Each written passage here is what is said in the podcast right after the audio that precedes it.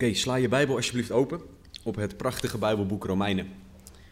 Ik ben ondertussen de tel kwijt hoe lang we hier al in bezig zijn.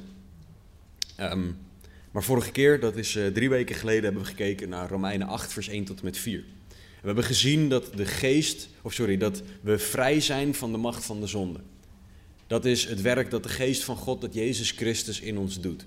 Dat hebben we gezien dat de wet van de geest van het leven in Christus Jezus ons vrijgemaakt heeft, zoals vers 2 zegt. En vanochtend pakken we de studie op in vers 5.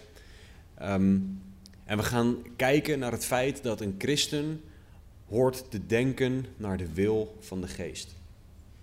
Wij horen te denken naar de wil van de geest. Want dat is wat Paulus ons gaat leren. En hij gaat ons laten zien dat dit onderdeel is van het heiligingsproces. Want om even terug te kijken, tot nu toe zijn we in Romeinen bezig geweest met de noodzaak voor redding in hoofdstuk 1 tot en met 3. De manier van redding, namelijk geloof in Jezus Christus. En vanaf hoofdstuk, um, uh, vanaf na hoofdstuk 5 is Paulus eigenlijk bezig met het heiligingsproces. Specifiek vanaf hoofdstuk 7 en 8 is hij aan het laten zien hoe dat werkt. Het proces van heiliging, oftewel meer op Jezus Christus gaan lijken. En dat is waar we dus nu middenin zitten. Hij is aan het laten zien dat onderdeel van heiliging is dat je leert denken naar de wil van de geest van God. Laten we samen lezen. Ik ga proberen vers 5 tot en met 8 te doen, maar ik weet niet helemaal of het gaat lukken. Maar um, we gaan een poging wagen. Romeinen 8, vers 5 tot en met 8.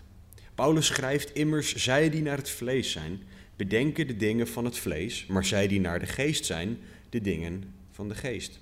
Van het bedenken van het vlees is de dood, maar het bedenken van de geest is leven en vrede. Immers het denken van het vlees is vijandschap tegen God. Het onderwerpt zich namelijk niet aan de wet van God, want het kan dat ook niet. En zij die in het vlees zijn, kunnen God niet behagen. Laten we bidden. Vader, dank u wel voor uw woord. Dank u wel, Heer Jezus, dat u het levende woord bent. Heilige Geest, dank u wel dat u het woord geïnspireerd hebt. En dank u wel dat u wil dat wij dit woord begrijpen en dat wij dit woord leven.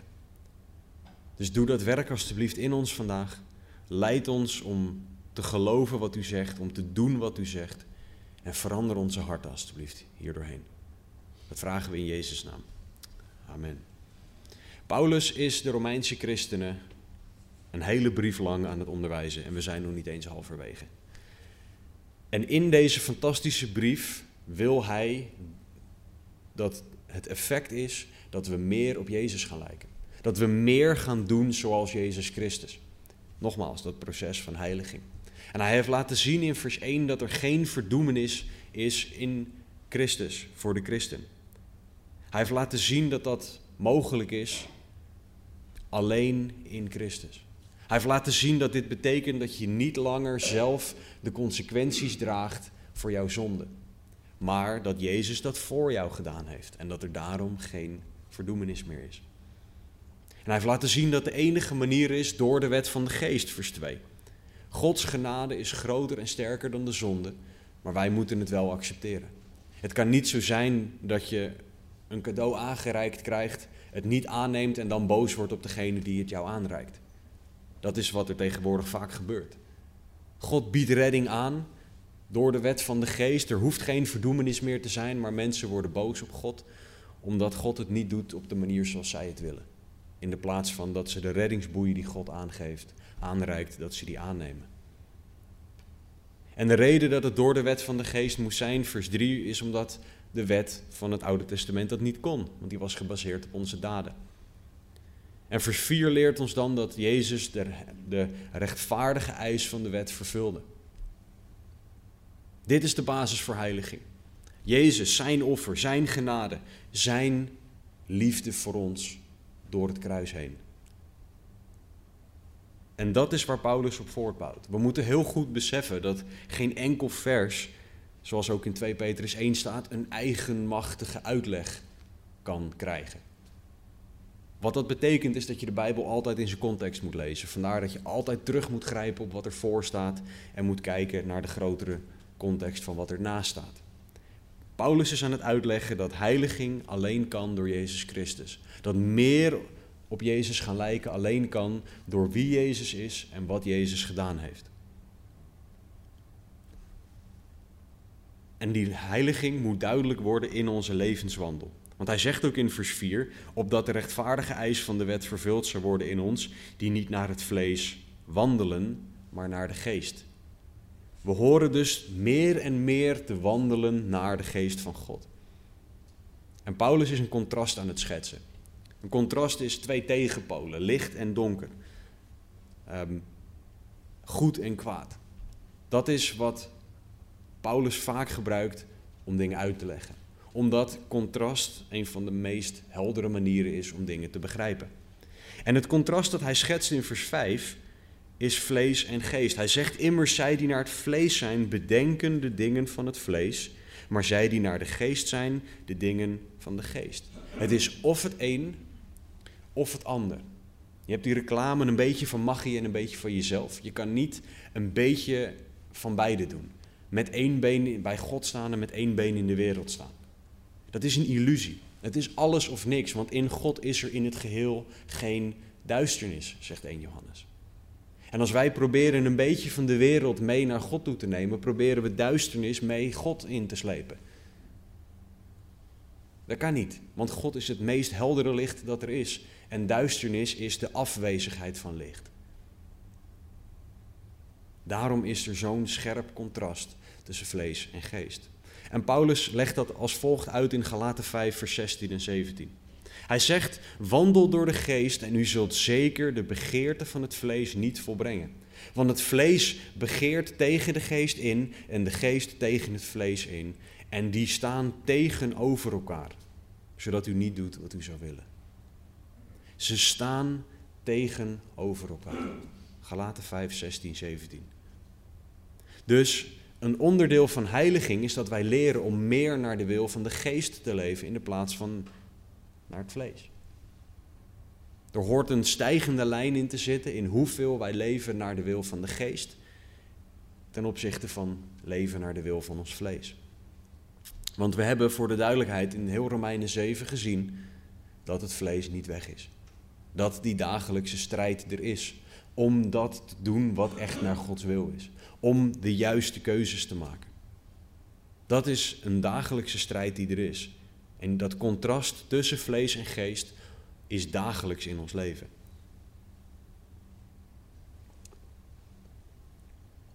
Zij die naar het vlees zijn, de mensen die niet in Jezus Christus geloven, bedenken de dingen van het vlees. Maar zij die naar de geest zijn, wij die opnieuw geboren zijn door het offer van Jezus Christus, de dingen van de geest. Het contrast van Paulus. Hij gaat verder in vers 6, want het bedenken van het vlees is de dood, maar het bedenken van de geest is leven en vrede. Ons vlees bedenkt dingen die uiteindelijk de dood opleveren. Mijn vlees wil wat ik wil, dingen waar ik alleen blij van word, dingen die op mij draaien, dingen die waar mijn persoonlijke drie-eenheid, me, myself en I, centraal staan. Dat is wat mijn vlees wil. Mijn vlees wil gewoon alles wat goed voelt. Het maakt niet uit wat de lange termijn consequenties zijn. Het maakt niet uit wat God ervan vindt. Het maakt niet uit wat iemand ervan vindt zelfs, zolang ik maar blij ben. Klinkt dat bekend? Dat is namelijk wat de wereld ook zegt. Je moet je hart volgen. Je moet doen waar jij blij van wordt. Je moet doen wat goed voelt. Als mensen dat gaan doen, lopen ze hun vlees achterna en het bedenken van het vlees is de dood. Dat is Gods analyse. De alwetende, de almachtige. Het is erg ingewikkeld om met een alwetend iemand een discussie aan te gaan en te verwachten dat je hem wint. Dat kan niet. En Gods analyse is: het bedenken van het vlees is de dood. Het Grieks voor bedenken in vers 5 en in vers 6 betekent iets achterna zitten om het verlangen ervan te bevredigen. Dus je, je zit iets achterna, want je hebt een verlangen dat je wil bevredigen. Nou, als je wil weten wat die verlangens dan zijn en wat die zonde dan is, zoals de Bijbel dat ziet. Galaten 5, vers 19 tot en met 21 geeft ons een flinke lijst. Het is bekend, zegt Paulus daar, wat de werken van het vlees zijn. Namelijk overspel, hoererij, onreinheid, losbandigheid, afgoderij, toverij, vijandschappen, ruzie, afgunst, woedeuitbarstingen, egoïsme, oneenigheid, afwijkingen in de leer, jaloersheid, moord, dronkenschap, zwelgpartijen en dergelijke. Oftewel, Paulus die zegt, jongens, deze lijst is lang genoeg. Jullie begrijpen het idee van wat ik probeer te zeggen. En dan vervolgt hij waarvan ik u voorzeg, zoals ik ook al eerder gezegd heb, dat wie zulke dingen doen, het koninkrijk van God niet zullen beërven. Voor wie dit normaal is, voor wie dit de standaard is, voor hen is het koninkrijk van God niet, zegt het woord. Deze dingen matchen niet met de geest van God. Ze matchen met ons vlees. Dit is niet het denken naar de wil van de geest. Deze dingen bevredigen ons gevoel en zijn uiteindelijk slecht voor ons. Ons vlees en ons gevoel zegt dat ze misschien tijdelijk fijn zijn. Maar vanuit een eeuwigheidsperspectief zijn ze slecht. Wat is dan wel het denken van de geest? Galaten 5:22. De vrucht van de geest is echter liefde, blijdschap, vrede, geduld, vriendelijkheid, goedheid, geloof, zachtmoedigheid en zelfbeheersing. Dat is hoe de geest denkt. Dat is wat de geest van God voortbrengt. Dat is het gevolg van als de geest van God in jou regeert. Als jij denkt zoals de geest van God, dan zal liefde, blijdschap, vrede, etc. zal het gevolg zijn. Als jij denkt naar je vlees, dan zullen al die andere dingen het gevolg zijn. En wij christenen, wij horen te denken naar de wil van de geest. Wij horen Gods gedachten te hebben. Waar dat bedenken in vers 5 in het Grieks wijst op iets achterna zitten. Wij horen het denken van God achterna te zitten. Wij horen de dingen van God achterna te zitten. Dat is waarvan, waar wij naar moeten verlangen. En heiliging is dan dat wij op Gods manier leren denken. Heiliging is niet alleen van je daden, het begint hierboven, in die bovenkamer, in je grijze massa. Daar moet heiliging beginnen voordat het tot uiting komt in je daden. Want als jij op een andere manier denkt dan dat je doet, als dan puntje bij paaltje komt, zal je doen wat je denkt. Als jij ergens van overtuigd bent in je gedachten, zal je daarnaar gaan handelen. Daarom wil God dat wij gaan denken naar de wil van de geest. Daarom zegt hij in Romeinen 12 dat wij hervormd moeten worden door het vernieuwen van ons denken. De wereld zegt, je moet je gevoel achterna, je intuïtie. Je moet alles volgen van waarvan God zegt dat je je voorzichtig mee moet zijn. En voor de duidelijkheid, de Bijbel zegt nooit dat gevoelens altijd slecht zijn. Dus dat is niet waar, want God heeft ons gevoel gegeven. Het is niet zo dat we nooit een gevoel achterna mogen zitten. Maar je moet dat gevoel toetsen. Klopt mijn gevoel met het woord van God? Want het woord van God is wat ons moet leiden. Als mijn gevoel zegt dat ik mijn vrouw niet moet liefhebben omdat ik vind dat ze vervelend is, dan kan ik de Bijbel ernaast leggen en dan weet ik dat dat mijn vleeselijke gevoel is. Als mijn gevoel zegt, ik wil nu mijn vrouw dienen en ik wil mijn vrouw nu liefhebben, en dat kan zijn door te stofzuigen of door er een knuffel te geven of wat dan ook, dan weet ik dat dat iets is wat matcht met Gods woord. En dat dat denken naar de wil van God is. Dat is de manier waarop ons gevoel nog steeds leidend kan zijn, maar wel op een bijbels toetsbare manier. Ons gevoel hoort geleid te worden, getoetst te worden aan de Bijbel. Altijd. Maar gevoel is dus niet altijd fout en ook zeker weten niet altijd goed. Maar we moeten daar onderscheidingsvermogen in hebben. Ook daar is denken naar de wil van de geest heel erg belangrijk. En ook daar is, en ik val elke week in herhaling, lees je Bijbel, bid elke dag heel erg belangrijk. Want hoe kan jij leren om je gevoel te toetsen als je niet weet wat er in de Bijbel staat? Dit is wat wij nodig hebben om ons gevoel te toetsen. Dit is wat wij nodig hebben om te leren denken naar de wil van de geest. Maar Paulus is heel duidelijk. Hij wil dat we niet alleen denken naar, God, naar de wil van Gods geest, zoals hij in vers 5 zegt. Hij wil ook dat we er naar wandelen. Daar is hij al, heeft hij het al over gehad in vers 4. Daarom zegt hij ook in vers 5 immers. Hij gaat door op de redenering van dat als jij doet wat de geest van God wil, dan gaat hij ervan uit, ja, jouw gedachten die horen daarbij. Die zijn, dat is een logisch iets wat daarbij hoort. En hij wil dat onze gedachten die ten grondslag liggen aan onze daden, dat die zijn naar het bedenken van de geest. En in vers 6 geeft hij ons aan wat voor gedachten dat zijn. En hij zegt, het bedenken van de geest is leven en vrede. Hoe anders is dat dan het denken van de mens? Er is een keer een gevangenisexperiment gedaan, waarbij mensen mochten bedenken hoe alles werkte. Ik weet niet meer of het Stanford, Harvard, een van die grote Amerikaanse universiteiten, maar die hebben een gevangenisexperiment gedaan. Ze hebben een groep mensen, vrijwilligers gevonden, die hebben ze in tweeën gedeeld. Ze hebben gezegd, jullie zijn de bewakers, jullie zijn de gevangenen. Bewakers, bedenk maar. Bedenk maar. Jullie bedenken de regels, jullie bedenken alles. Het was een experiment dat 30 dagen moest lopen, geloof ik. Camera's erop, alles werd gefilmd. Het bedenken van de mens was zo sadistisch dat ze binnen, volgens mij binnen 15 dagen het hebben moeten uitzetten, dat experiment. Omdat het zo erg werd.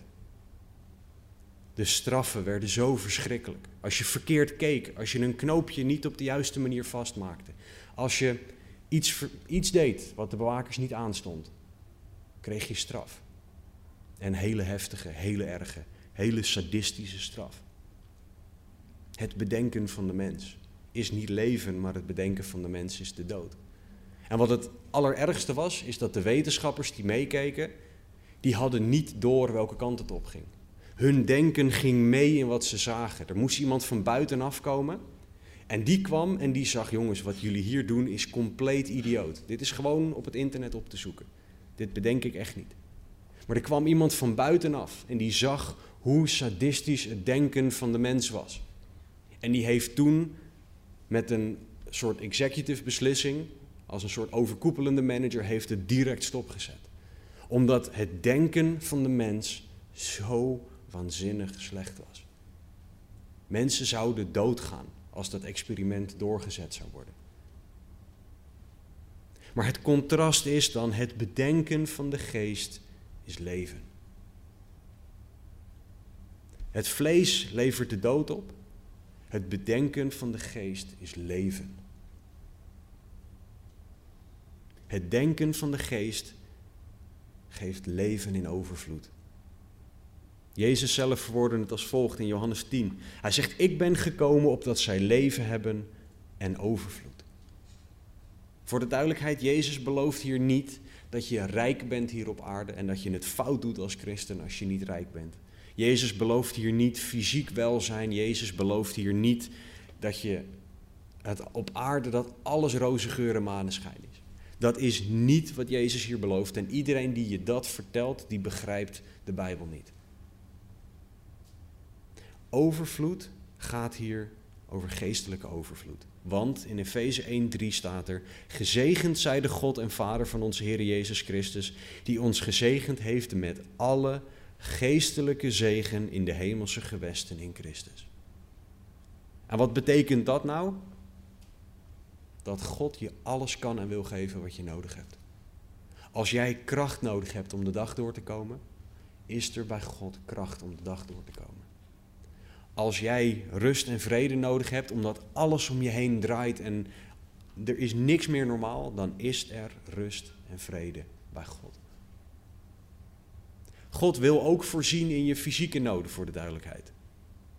Alleen wij denken vaak andere dingen nodig te hebben dan dat God in zijn wijsheid weet dat wij nodig hebben. Er was een tijdje geleden, dat stond op, uh, in de reguliere media, was er een, uh, een voorganger, die um, was al rijk.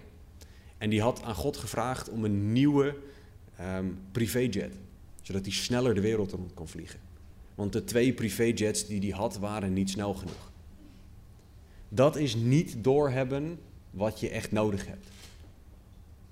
Want niemand heeft drie privéjets nodig. Echt niet. En dat zeg ik als iemand die er geen één heeft, voor de duidelijkheid. God wil ons geven wat we nodig hebben. En dat is vaak zo anders dan wat wij denken, dan wat wij willen. God wil ons primair overvloed geven in geestelijk leven. Oftewel alles wat je nodig hebt om hier op aarde een christen te kunnen zijn. Dat is waarom God zichzelf ook voorstelt aan Mozes in Exodus als ik ben die ik ben. Wat betekent dat God alles kan en wil zijn wie wij nodig hebben. Hij kan die moeder helpen, die bezig is met de kinderen, die staan te schreeuwen terwijl het eten gemaakt moet worden, terwijl er iets omvalt, terwijl ze weet dat iemand anders ook zo thuis komt die ook graag wil eten, die graag in een rustig huis wil thuiskomen. Da daar is God de hulp voor. Die persoon kan God helpen. Maar ook degene die op zijn werk zit en die van alle kanten belaagd wordt, die deadline die, die eraan komt, die volgende deadline, die manager die iets van je wil. Degene die geen werk heeft en zo graag werk wil, die wil voorzien voor het gezin. Voor die persoon kan en wil God zijn wie je nodig hebt. De student, de docent, de, alles wie wij zijn, kan God in voorzien in onze noden. Ik ben die ik ben. Leven in overvloed. Het denken van de geest is leven. Het leven van God, dat is waar wij naar mogen gaan leren denken. Het denken zoals God dat voor ons heeft.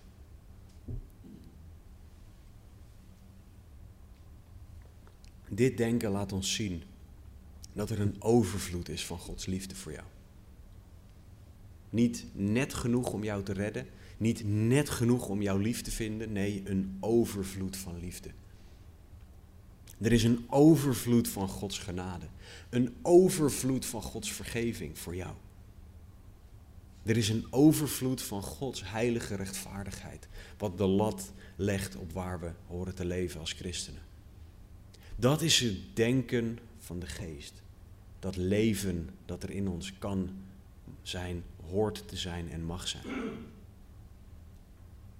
Laat de geest alsjeblieft jouw leven en jouw denken leiden. En hoe doe je dat? Door je Bijbel te lezen. In 2 Petrus 1 staat er iets heel erg belangrijks voor ons als christenen. Paulus zegt, of Petrus zegt, sorry, zo makkelijk om bij elke brief Paulus te zeggen. Petrus zegt in 2 Petrus 1, 1, vers 20 en 21. Dit moet u allereerst weten, dat geen enkele profetie van de schrift een eigenmachtige uitleg toelaat. Want de profetie is destijds niet voortgebracht door de wil van een mens, maar heilige mensen van God door de Heilige Geest gedreven hebben gesproken. Als wij willen weten hoe de Geest van God denkt, dan moeten wij onze Bijbel lezen. Als wij willen weten wat het denken van de Geest is, als wij dat leven willen vinden, dan moeten we dat zoeken in de Bijbel. En wat gaat dat dan in ons doen?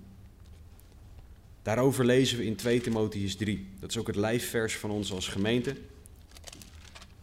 2 Timotheus 3, vers 16 en 17. Het effect van het woord van God.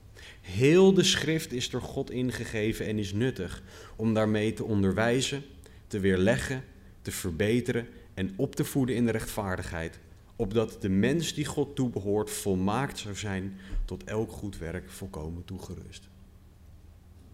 De woorden waarmee de Heilige Geest die mensen geïnspireerd heeft, onder andere Paulus, Petrus, Jacobus, Johannes, dat zijn woorden die nuttig zijn om daarmee te onderwijzen ons, onze gedachten, mijn gedachten, jullie gedachten, uw gedachten. Om die te onderwijzen, te weerleggen, te corrigeren, die gedachten. Want zo vaak denken wij dingen die niet kloppen.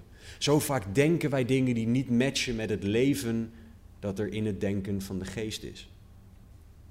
We horen verbeterd te worden en opgevoed in de rechtvaardigheid. Dat is wat het denken van de geest, dat is dat leven, dat is wat dat in ons hoort te doen. Dus als jij dat wil, lees je Bijbel. Ik had het vanochtend met iemand erover dat we, zeker mijn generatie en jonger, ik voel me heel oud als ik dat zeg, ehm, dat die niet meer lezen. Die lezen niet meer. Boeken, winkels, die gaan failliet omdat mensen niet lezen. Mensen kijken video's. Nou heeft dat waarde. Het zou ook gek zijn als ik zei dat het geen waarde had als er een livestream aan staat. Maar niks is waardevoller dan zelf je Bijbel lezen. Niks kan jou meer op Jezus Christus richten dan zelf je Bijbel lezen. Niks zal jouw gedachten op het leven zetten dat de Heilige Geest voor jou heeft als zelf je Bijbel lezen. Preken zijn fantastisch, luister ze alsjeblieft. Goede aanbiddingsmuziek, luister het alsjeblieft. TV-series die op Jezus Christus gericht zijn, hè, belangrijke voorwaarden, kan, kijk ze. Maar niks is belangrijker dan zelf je Bijbel lezen. Want dat zou jouw denken op het leven zetten dat er in het bedenken van de wil van de geest is. Lees je Bijbel. Als jij het bedenken van de geest is leven zichtbaar wil zien in je eigen leven. Zichtbaar wil zien in je eigen gedachten. Lees je Bijbel alsjeblieft. Het tweede punt dat Paulus over het bedenken van de geest maakt, is dat het vrede is. En ook hier is het contrast. Bij het eerste punt was het leven of dood en leven. Het contrast is hier nog steeds dood, maar dan nu vrede. Het bedenken van het vlees levert de dood op, maar zal ook zonder vrede zijn. Want God zelf zegt in Jesaja 48, vers 22: Voor de goddeloze is er echter geen vrede, zegt de Heer. Het woord goddeloos betekent, als je dat woord opknipt, sorry, les Nederlands, godloos. Zonder God. Als jij zonder God leeft, als jij een beslissing maakt zonder God, zal dat een zijn zonder vrede. Zonder de vrede die God voor je heeft. Zonder de vrede die alle verstand te boven gaat, zoals we lezen in Filippenzen 4. En voor de duidelijkheid, dit gaat niet alleen over fysieke rust. Er zijn zat mensen die slaappillen nodig hebben tegenwoordig om überhaupt te kunnen slapen. Ook daar kan God je rust in geven. Maar dit gaat veel meer over rust over je eeuwigheid. Over rust zodat je geen angst hoeft te hebben, zodat je niet ontevreden hoeft te zijn met dit leven. Want we kunnen van God leren om tevreden te zijn in dit leven. Ondanks onze situatie, ondanks onze omstandigheden. Dit is een rust van God die je kan ontvangen in elke situatie, ondanks je situatie. Er zijn mensen die niks hebben en zo dankbaar zijn omdat ze Jezus kennen. En er zijn mensen die alles hebben, christen zeggen te zijn en de meest ontevreden mensen zijn die je maar tegen kan komen. God wil jou, wil mij, wil ons een vrede geven die situatie onafhankelijk is. En een prachtig voorbeeld daarvan is de apostel Petrus. In Handelingen 12 ligt Petrus in de gevangenis. Hij werd weer eens opgepakt omdat hij over Jezus aan het vertellen was. En in vers 5 tot en met 7 staat het volgende. Petrus werd dus in de gevangenis bewaakt. Maar door de gemeente werd voortdurend voor hem tot God gebeden. Toen Herodes hem zou voorleiden, sliep Petrus die nacht tussen twee soldaten, geboeid met twee ketenen. En de bewakers voor de deur bewaakten de gevangenis. En zie, er stond een engel van de Heere en er scheen een licht in het vertrek. En door Petrus in de zij te porren wekte hij hem. En zij sta nou op er en zijn ketenen vielen van zijn handen af. Petrus zit in de, ligt in de gevangenis in dit geval. Hij zit aan twee soldaten. In het meest gunstige geval stonken die gasten niet. In het minst gunstige geval waren die gasten gewoon verschrikkelijke stinkzakken. Die gevangenis was waarschijnlijk ook een ongelooflijk rot hol om in te zitten. Dat was niet een, hoe naar het ook is om in de gevangenis te zitten, een nette, schoongemaakte gevangenis zoals we die tegenwoordig kennen. Hij zat ook nog eens vastgeketend aan die twee gasten. Dat ligt niet lekker. Ik ben iemand, ik moet echt goed liggen en het moet stil zijn en het moet donker zijn. En ik heb gewoon een checklistje van dingen die er gedaan moeten zijn, anders kan ik niet slapen. Ja, ik ben er zo een. Ehm, en Petrus, die ligt te slapen tussen die twee stinkende kerels in, in dat stinkende hol, vastgeketend aan die twee stinkende gasten. Er sta, er, wat zeg je nou? Oh, ik dacht dat je zei, sounds familiar. Ik denk, ik, ik word hier nu indirect beschuldigd van een stinkende kerel zijn, maar dat... Uh... is een gesprek. Ik denk dat mijn vrouw en ik na de dienst even moeten praten. Um, maar Petrus ligt dus als een stinkende kerel naast stinkende kerels te slapen. En er schijnt licht. Nou, ik zou direct wakker worden. Het is ook niet eens normaal licht, het is het licht van een engel. En dat licht, dat is een goddelijk licht. Dus dat is fel, dat is helder, dat is ongelooflijk sterk. En Petrus snurkt door. Dat is de rust die God kan geven. De rust waardoor een engel je in je zij moet porren. Ik denk dat die engel ook denkt, wat krijgen we nou? Normaal krijg ik een hele andere reactie. Nee, hij moet Petrus wakker porren. Omdat hij zo diep slaapt, omdat hij de rust en de vrede van de Heer heeft. Zijn gedachten waren niet met wat gaat Herodes met me doen. Zijn gedachten waren niet bij zijn omstandigheden. Zijn gedachten waren niet bij zijn checklist van om te kunnen slapen. Nee, zijn gedachten waren bij de Heer. Er was vrede in zijn gedachten. En daardoor had hij rust. Daardoor kon hij slapen in die ongelofelijke situatie. Jezus sliep in de boot, terwijl die boot alle kanten op ging. En die ervaren zeelui om hem heen stonden te gillen als kleine keukenmeisjes. Dat is de vrede die God jou in je gedachten kan en wil geven. Dat is het bedenken van de geest dat vrede, die vrede is in je hoofd. Dit is vrede die de geest geeft en dit is rust in en ondanks je situatie. Wat jouw situatie ook is. Hoe goed of hoe slecht die situatie ook is. Hoe geweldig of hoe uitzichtloos het ook kan lijken. Er is rust en vrede voor jou. En voor de duidelijkheid, dit is een vrede die de wereld niet heeft. En een vrede die de wereld niet kent. Dit is een vrede die er niet is als jij naar je vlees luistert. deze vrede is niet te vinden in mediteren. Is niet te vinden in ademhalingsoefeningen. Is niet te vinden in een langere, duurdere vakantie. Deze vrede is niet te vinden in minder materiële dingen hebben en maar in een tiny house gaan leven. Deze vrede is alleen in Christus. Alleen door de geest van God. Dit is waarom Paulus ons oproept om deze vrede te hebben. Omdat hij weet dat er voor de goddelozen geen vrede is en dat de Heer dat zegt. En God weet ook dat wij leven en vrede nodig hebben. Want als er iets is wat wij mensen nodig hebben, dan is het leven. Want eeuwig leven hebben we niet uit onszelf. En als er iets is waar mensen naar zoeken, dan is het vrede. Daarom wijst God ons erop dat die dingen alleen in Hem te vinden zijn. Maar als je dan weet waar die dingen te vinden zijn, is de meest logische vraag die er in mij opkomt: hoe dan? Want het is prachtig om te zeggen, en het is bijbelse waarheid, wat ik jullie net verteld heb, over dat het allemaal in God te vinden is en in de geest te vinden is. Ik wil niet dat jullie het nu doen, maar leg mij eens uit hoe dan. Want wat betekent het dat het in de geest te vinden is? Hoe wordt dat praktisch? Hoe doe ik dit? Gelukkig heeft Bijbelcommentator R.A. Torrey hier iets fantastisch over gezegd.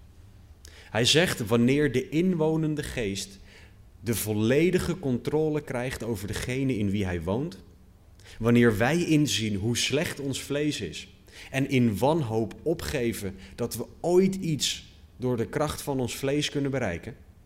Met andere woorden, wanneer wij aan het einde van onszelf komen en onszelf overgeven aan het werk dat volgens de inwonende geest hoort te gebeuren, alleen dan zullen de heilige karaktereigenschappen zijn vrucht in ons leven worden. Einde citaat. Dus wat betekent dit? Overgeven aan God. En hoe doe je dat? Want daar waren we naar op zoek. Uitspreken naar God. Heer, ik geef mezelf over aan u. Heer, ik wil niet langer het zelf proberen. Vergeef mij dat ik het zelf heb geprobeerd. Ik heb u nodig. Hetzelfde als met redding. Heer, ik ben een zondaar. Ik heb u nodig. Red mij alstublieft. Zo geldt het ook met het ontvangen van deze dingen. Heilige Geest, u belooft dit in uw woord. Ik geef mezelf over aan u. Jezus zegt dat wij als de kinderen bij Hem mogen komen. Als mijn kinderen iets willen, dan wordt dat heel duidelijk. Zeker bij onze jongste. Die komt gewoon naar me toe en gaat net zo lang in mijn oor staan schreeuwen totdat ik het geef. Of dus ervoor zorgt dat ze duidelijk weten dat dat niet gaat gebeuren. Maar zo mogen wij naar God toe komen. Gewoon vragen. Als kleine kinderen vragen. En dan zal er gaan gebeuren wat er in Galaten 5:25 staat. Als wij door de geest leven, laten wij dan ook door de geest wandelen. De geest heeft ons leven gegeven. Laten we dan ook wandelen naar het leven dat hij geeft. Oftewel doen naar zijn wil. Doen naar het denken van de wil van de geest. Laten wij doen waar de geest ons leidt. Oftewel de dingen die matchen met Gods woord.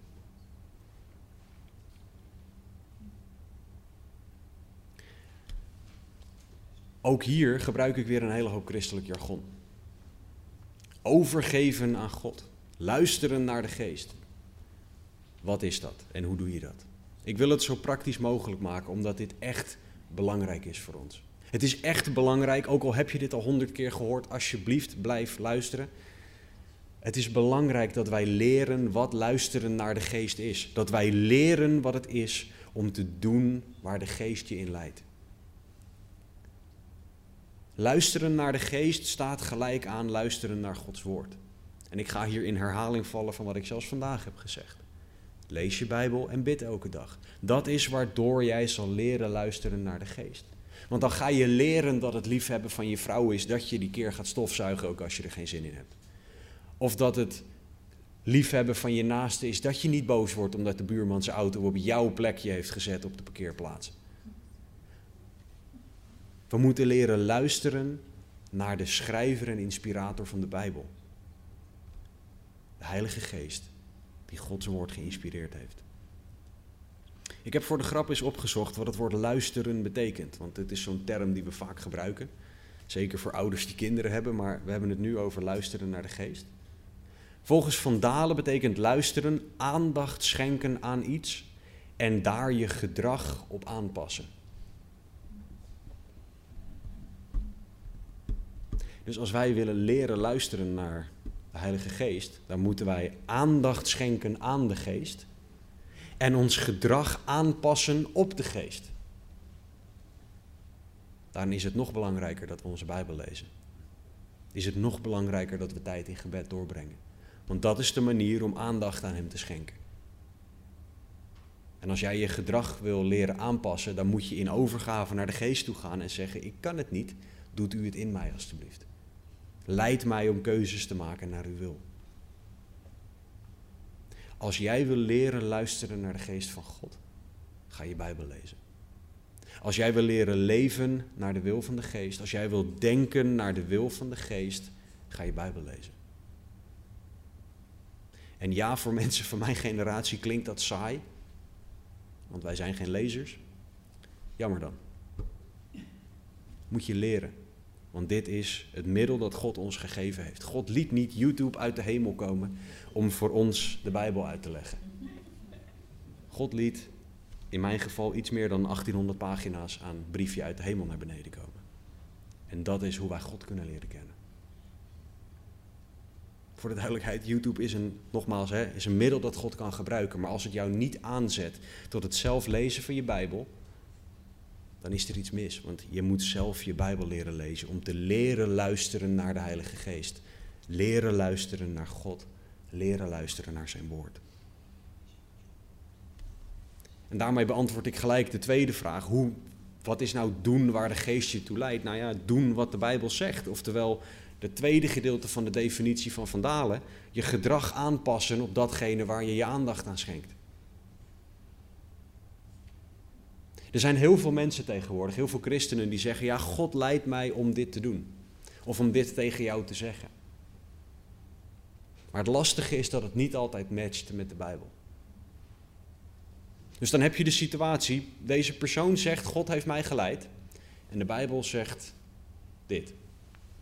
Hoe moet je daarmee omgaan? Numeri 23, 19 zegt: God is geen man dat hij liegen zou. Met geen man bedoelt hij mens, voor de duidelijkheid. Niet alleen man, mannen liegen, mensen liegen. God is geen man dat hij liegen zou. Of een mensenkind dat hij ergens berouw over zou hebben. Zou hij iets zeggen en het dan niet doen? Zou hij spreken en het niet gestand doen? Als God iemand ergens toe leidt, zal het altijd perfect matchen met zijn woord, de Bijbel. Want anders heeft God iets in de Bijbel gezegd wat voor de boodschap is die die persoon denkt te ontvangen te hebben. En dan heeft God dat gezegd en zegt hij daarna iets anders. Terwijl God in de Bijbel gezegd heeft dat hij niet kan liegen. Als we de Bijbel als ultieme waarheid aannemen en als jij echt geleid wordt door God, dan zal jij doen wat er in Gods woord staat. Dus als jij geleid wordt door de geest van God, of als jij denkt dat dat gebeurt, dan moet je het toetsen aan het woord. Nou, voor de duidelijkheid, er staat nergens in het woord, gij zult in woonplaats X, Y, Z gaan wonen. Je moet wel of niet die studie gaan doen. Daarvoor heb je onderscheidingsvermogen nodig. Daarvoor mag je de Heilige Geest vragen om je in te leiden. Maar dit gaat om dingen als: moet ik wel of niet aardig zijn tegen mijn buurman? Moet ik wel of niet van mijn vrouw houden, van mijn man houden? Moet ik, hoe moet ik naar, naar dit onderwerp kijken? Daarvoor is de Bijbel onze perfecte leidraad, onze perfecte bron van waarheid. Alles wat God zegt komt uit, alles wat God zegt is waar. En God zal je nooit, nooit, nooit toestemming geven om te zondigen. Als je denkt dat God dat doet, dan ken je God en zijn woord niet. God zal nooit toestemming geven om te zondigen. Als jij geleid bent door de geest, dan zal wat jij doet matchen met de Bijbel. De wil van de geest doen is luisteren en denken naar de wil van de geest. Oftewel je Bijbel lezen en daarna gaan handelen. Vandaar ook bijvoorbeeld de elkaar-versen die zo vaak terugkomen. Hoe we met elkaar horen om te gaan. Dat is waarom we het zo vaak hebben over de dingen die er in het woord staan, omdat dat is wat wij horen te doen. Dat is wat ons prioriteit moet geven. Dat is waar onze gedachten vol van moeten zijn. Denken naar de wil van de geest. Dat is wat God wil dat wij gaan doen. En dat is denken dat vol is van leven en van vrede. Dit, is niet, dit zijn geen gedachten die slecht voor ons zijn. Dit zijn geen gedachten waar wij tekort mee zullen worden gedaan. Want God is, ik ben die ik ben. En Hij kan en wil ons alles geven dat we nodig hebben. En als jij wil dat jouw gedachten vol leven en vrede zijn, dat jouw gedachten vol zijn van de, van de wil van God, als jij leert denken naar de wil van de Heilige Geest, dan moet je leren denken naar wat er hierin geschreven staat.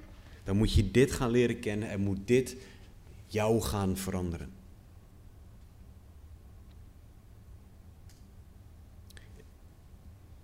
Ik had nog eigenlijk meer versen voor vandaag, maar vanwege de tijd gaan we dat niet doen. Want dan zitten we hier over een half uur nog. Ik wil jullie echt oproepen, christenen. Is jouw denken naar de wil van de geest? En denk goed na voordat je ja zegt. Het is heel makkelijk om als christen te zeggen: ja, tuurlijk, dat is zo. Te veel dingen in mij, en ik wandel al een paar jaar met de Heer, kom ik er nog steeds van achter dat ze zijn naar het denken van de wil van Casper de Haan. Te veel dingen matchen nog niet met het woord van God. Ik ben groeiende daarin. Alle eer aan God daarin. Maar ik heb het nodig dat mijn denken verandert. naar de wil van de geest. Dus christen, regeert jouw vlees nog? En misschien op dat ene gebied, waar regeert jouw vlees nog in de plaats van de geest?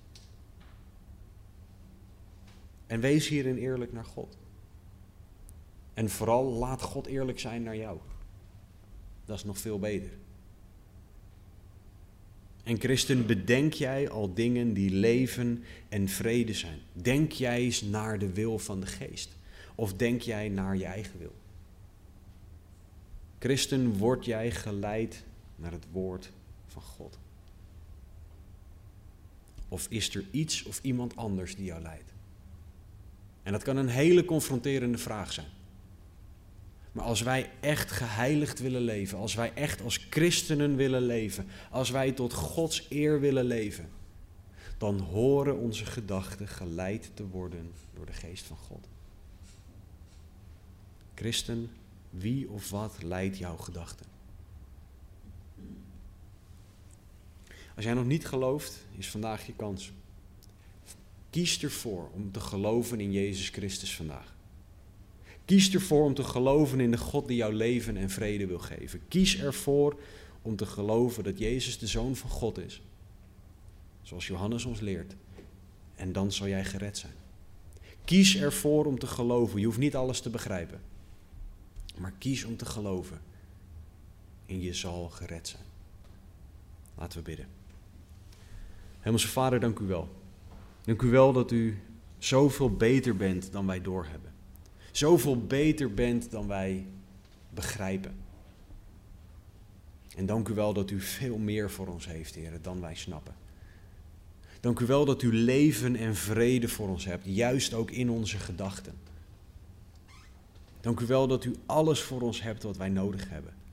Dat u alles bent wie wij nodig hebben. Heer, dank u wel voor dat fantastische voorrecht dat we u mogen kennen. Maar heren, iedereen die hier zit of meekijkt of na gaat luisteren, die u nog niet kent, heren, breng hen tot uzelf. Breng hen tot geloof, alstublieft. Zodat ook zij zullen gaan denken naar de wil van de geest. Heren, laat in ieder zien dat wij zondaren zijn die uw redding nodig hebben. Laat in ieder zien dat redding alleen door geloof in Jezus Christus is. Laat in ieder zien, heren, dat dat pas het begin van de fantastische reis met u is. Waarin u ons wil veranderen. Heren, voor alle christenen hier, heren, verander hun denken, zodat, ze zullen, zodat wij, zodat ik, wij allemaal zullen bedenken naar de wil van de geest. Denken, hm, dat matcht met uw woord. Heren, denken van leven en vrede. Denken dat toetsbaar is in elk opzicht aan uw woord, de Bijbel. Heren, leer ons ook om onze gevoelens te toetsen. Om onze gevoelens de juiste plek te geven. Om daar goed mee om te leren gaan. Want u weet, hoe de wereld er naar kijkt en hoe wij daardoor ook beïnvloed kunnen zijn. U weet, Heer, welke gevoelens er door ons heen gaan, welke gedachten. Leer ons om alles te toetsen aan uw woord, de Bijbel. Zodat wij zullen leven naar de wil van de geest. Zodat wij zullen wandelen en zullen denken naar de wil van de geest. Heilige Geest, doe uw werk. Breng ons allemaal tot het einde van onszelf, zodat wij onszelf volledig over zullen geven aan u. En doe alstublieft uw fantastische wil in ons. Dat bidden en vragen we in Jezus' naam. Amen. Paulus schrijft in Romeinen 15:13: De God nu van de hoop mogen u vervullen met alle blijdschap en vrede in het geloven, opdat u overvloedig bent in de hoop door de kracht van de Heilige Geest. Neem deze week mee dat de kracht van de Heilige Geest er voor jou is en dat de geest jouw leven en vrede wil geven in je leven, in je denken, in elk aspect van wie jij bent. Gezegende week.